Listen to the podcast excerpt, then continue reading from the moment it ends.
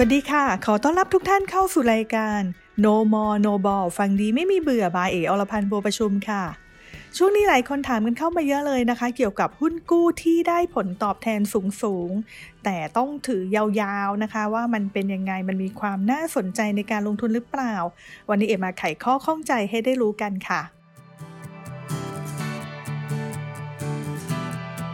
หุ้นกู้ที่ถามกันเข้ามานะคะแล้วก็เป็นที่ฮือฮากันมากในช่วงนี้คงหนีไม่พ้นหุ้นกู้ชั่วนิรันดร์นะคะซึ่งชื่อจริงๆของเขาเนี่ยไม่ได้ชื่อนี้ค่ะแต่ว่าลักษณะของเขาเนี่ยเป็นแบบนี้เลยชื่อจริงของเขาเนี่ยที่เราได้ยินกันเนี่ยก็คือ Perpetual Bond นะคะหรือว่าหุ้นกู้ด้อยสิทธิ์ที่มีลักษณะคล้ายทุนค่ะดังนั้นเนี่ยเราผู้ลงทุนเนี่ยจะมีฐานะเป็นเจ้าหนี้แต่จะมีสิทธิ์ได้รับชำระหนี้หลังจากเจ้าหนี้รายอื่นๆนะคะซึ่งเราอาจจะได้รับคืนทั้งหมดหรือว่าบางส่วนหรือว่าอาจจะไม่ได้รับเลยก็ได้ค่ะแต่มีสิทธิ์ได้รับก่อนผู้ถือหุ้นสามัญ นะคะฟังดูแล้วนี่ก็อาจจะน่ากลัวไปสักหน่อยนะคะดังนั้นผู้ที่ออกหุ้นกู้ชั่วนิรันดร์มาเนี่ยจึงต้องเสนออัตราดอกเบี้ยที่สูงน่าจูงใจทำให้เราอยากจะเข้าไปลงทุนค่ะไม่อย่างนั้นเนี่ยคงไม่มีใครอยากจะลงทุนกันแน่นอนอย่างแรกเลยค่ะหุ้นกู้ชั่วนิรันดร์นะคะจะไม่มีการกำหนดวันไถ่ถอนหรือว่าวันหมดอายุตราสารนะคะเหมือนกับตราสารหนี้ทั่วๆไปนะคะที่โดยส่วนใหญ่เวลาที่เราไปลงทุนนะคะเขาจะมีการกำหนดอายุเอาไว้ค่ะว่าเช่นตราสารหนี้อายุ5ปี10ปีนะคะก็จะกำหนดแจ้งเอาไว้ว่าจะหมดอายุเมื่อไหร่จะมีการจ่ายดอกเบี้ยทุกกี่เดือนนะคะบางที่ก็บอกว่า3เดือน6เดือนหรือว่าทุก1ปีนะคะก็จะทำให้เราเนี่ยซึ่งเป็นผู้ลงทุนนะคะรู้นะคะว่าเราจะได้รับดอกเบี้ยคืนเมื่อไหร่นะคะแล้วก็เราเองก็เปรียบเสมือนกับเป็นเจ้าหนี้นั่นเองนะคะซึ่งจริงๆแล้วเนี่ยเวลาซื้อเนี่ยก็จะรอผลตอบแทนที่ทยอยเข้ามาระหว่างที่เราลงทุนนะคะแต่ว่าหุ้นกู้ชั่วนิรันดร์เนี่ยเขาจะไม่บอกว่ามีกำหนดระยะเวลานะคะให้เราเนี่ยเป็นเจ้าหนี้นานเท่าไหร่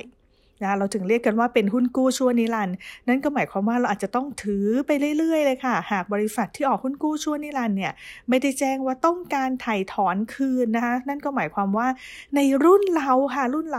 ราที่เราลงทุนไปเนี่ยค่ะอาจจะยังไม่ได้คืนเงินต้นนะคะต้องส่งมอบต่อให้กับรุ่นลูกเราค่ะบริษัทเจ้าของที่ออกหุ้นกู้เนี่ยยังไม่ไถ่ถอนอีกโอ้โหก็เท่ากับว่ารุ่นลูกเราอาจจะต้องส่งมอบต่อให้กับรุ่นหลานต่อไปอีกเรื่อยๆนะคะอย่างเงี้ยค่ะเขาถึงได้บอกว่าเป็นหุ้นกู้ชั่วนิรันดร์นั่นเองนะคะเพราะว่าเราไม่รู้เลยว่าเราจะได้เงินต้นคืนเมื่อไหร่จะได้คืนในช่วงชีวิตของเราหรือเปล่านะหรือว่าต้องส่งต่อกันไปเรื่อยๆเป็นมรดกให้กับลูกหลานนะคะมองดูแบบนี้แล้วก็โหแทบจะเหมือนกับว่าเราเนี่ยเป็นเจ้าของไปด้วยเลยนะคะดังนั้นหุ้นกู้ชั่วนิรันดร์เนี่ยจึงเป็นตราสารหนี้ที่มีลักษณะคล้ายทุนนั่นเองค่ะ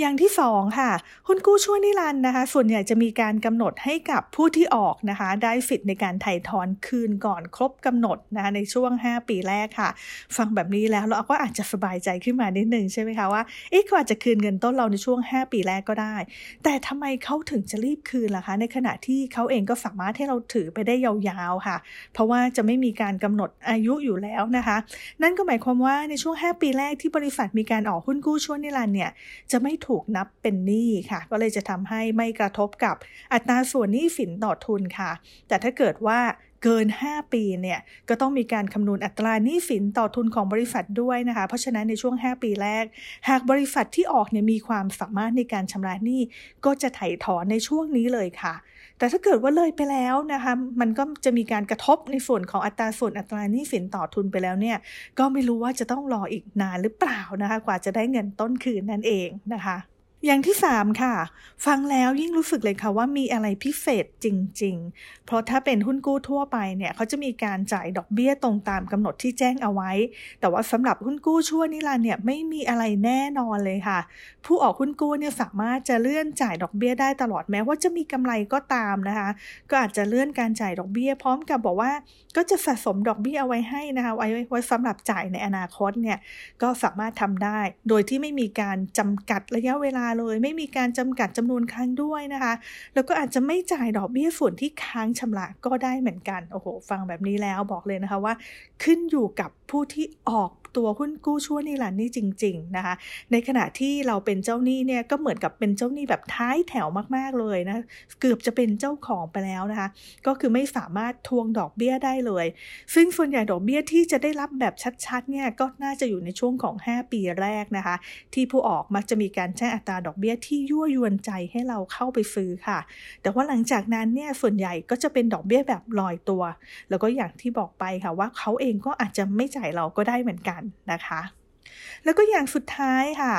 ถึงแม้ว่าผู้ออกหุ้นกู้นี้นะจะมีการผิดนัดชำระหนี้กับหุ้นกู้อื่นๆนะคะหรือว่าเจ้าหนี้ของผู้ออกหุ้นกู้อื่นๆเหมือนกันนะคะเช่นบริษัทนี้เนี่ยมีการออกหุ้นกู้แบบปกติออกมาด้วยนะคะเช่นจ่ายทุกๆ3เดือนด้วยอัตรากี่เปอร์เซ็นต์ก็แล้วแต่ค่ะหากบริษัทจ่ายไม่ได้มีการผิดนัดการจ่ายดอกเบี้ยจนถึงขนาดโดนบังคับให้คืนเงินต้นอะไรก็แล้วแต่นะคะแต่สำหรับเราค่ะที่ถือหุ้นกู้ชั่วนิรันดร์นะจะบอกว่าเอ๊ะถ้าเป็นแบบนี้เนี่ยเราขอให้ผู้ออกหุ้นกู้เนี่ยคืนเงินต้นให้กับเราพร้อมกับดอกเบี้ยที่ค้างจ่ายให้กับเราด้วยนะคะก็บอกเลยค่ะว่าไม่สามารถทำได้ค่ะเพราะว่าหุ้นกู้ชั่วนิรันดร์เนี่ยสามารถเลื่อนจ่ายดอกเบี้ยได้อยู่แล้วนะคะแม้ว่าบริษัทจะกำไร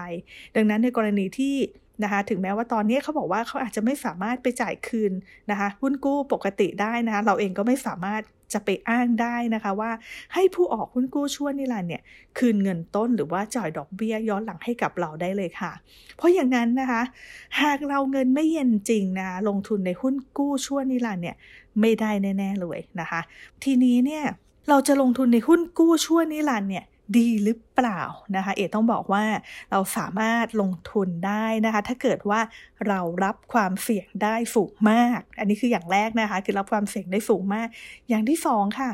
เราต้องไม่รีบร้อนใช้เงินเลยค่ะต้องบอกว่าเงินต้องเย็นมากๆเพราะว่าไม่รู้ว่าจะได้คืนเงินต้นเมื่อไหร่นะในรุ่นเราเนี่ยจะได้คืนหรือเปล่าก็ไม่รู้นะคะจะเป็นรุ่นลูกหรือว่ารุ่นหลานของเราเนี่ยอันตรงเนี้ยคือยังไม่มีใครตอบได้นะคะ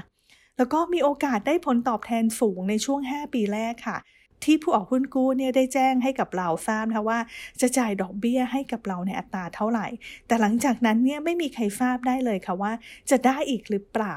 ดังนั้นเราเองก็ต้องดูที่ความน่าเชื่อถือของบริษัทผู้ออกค่ะกิจการที่บริษัทผู้ออกเนี่ยดำเนินงานว่าเขาทำอะไรธุรกิจมีโอกาสเติบโตไหมรวมถึงการออกหุ้นกู้ชั่วนิรันดร์ในครั้งนี้เนี่ยออกเพื่ออะไรเพื่อเสริมสภาพคล่องให้กับธุรกิจหรือว่าไปชำระหนี้กิจการหรืออะไรหรือเปล่านะคะเพื่อที่เราจะได้รู้ว่าหากเราลงทุนในหุ้นกู้ชั่วนิรันดร์เนี่ยเราจะได้ผลตอบแทนชั่วนิรันดร์นะหรือว่าเราต้องตามทวงเงินต้นไปชั่วนิรันดร์ก็ขึ้นอยู่กับหลากหลายปัจจัยค่ะดังนั้นหากเรารับความเสี่ยงสูงมากไม่ได้เอ๋ไม่แนะนำให้ลงทุนในหุ้นกู้ชั่วนิรันดร์นะคะสำหรับใครค่ะที่รับความเสี่ยงสูงมากไม่ได้แนะนำให้เลือกหุ้นกู้ทั่วๆไปที่มีหลักทรัพย์ค้ำประกันแล้วก็มีการจัดอันดับความน่าเชื่อถือสูงๆในระดับที่ลงทุนได้นั่นก็คือในระดับ investment grade ค่ะแต่ถ้าเกิดว่าเราไม่สะดวกหรือคิดว่าเอ๊ะใช้เงินเยอะเกินไปหรือเปล่าในการลงทุนนะคะการเลือกลงทุนในกองทุนรวมตราสารนี้ก็เป็นอีกช่องทางหนึ่งที่น่าสนใจค่ะอย่าลืมเข้าไปอ่านนโยบายการลงทุนก่อนว่าตรงใจเราหรือเปล่าเราก็เริ่มลงทุนตามเป้าหมายของเราได้เลยค่ะแล้วพบกันใหม่ในครั้งหน้านะคะกับ No More No Ball ฟังดีไม่มีเบื่อบายเอ๋อรพันธ์บัวประชุมค่ะใครมีประเด็นไหนสงสัยนะคะก็สามารถชวนมาพูดคุยกันได้สำหรับวันนี้สวัสดีค่ะ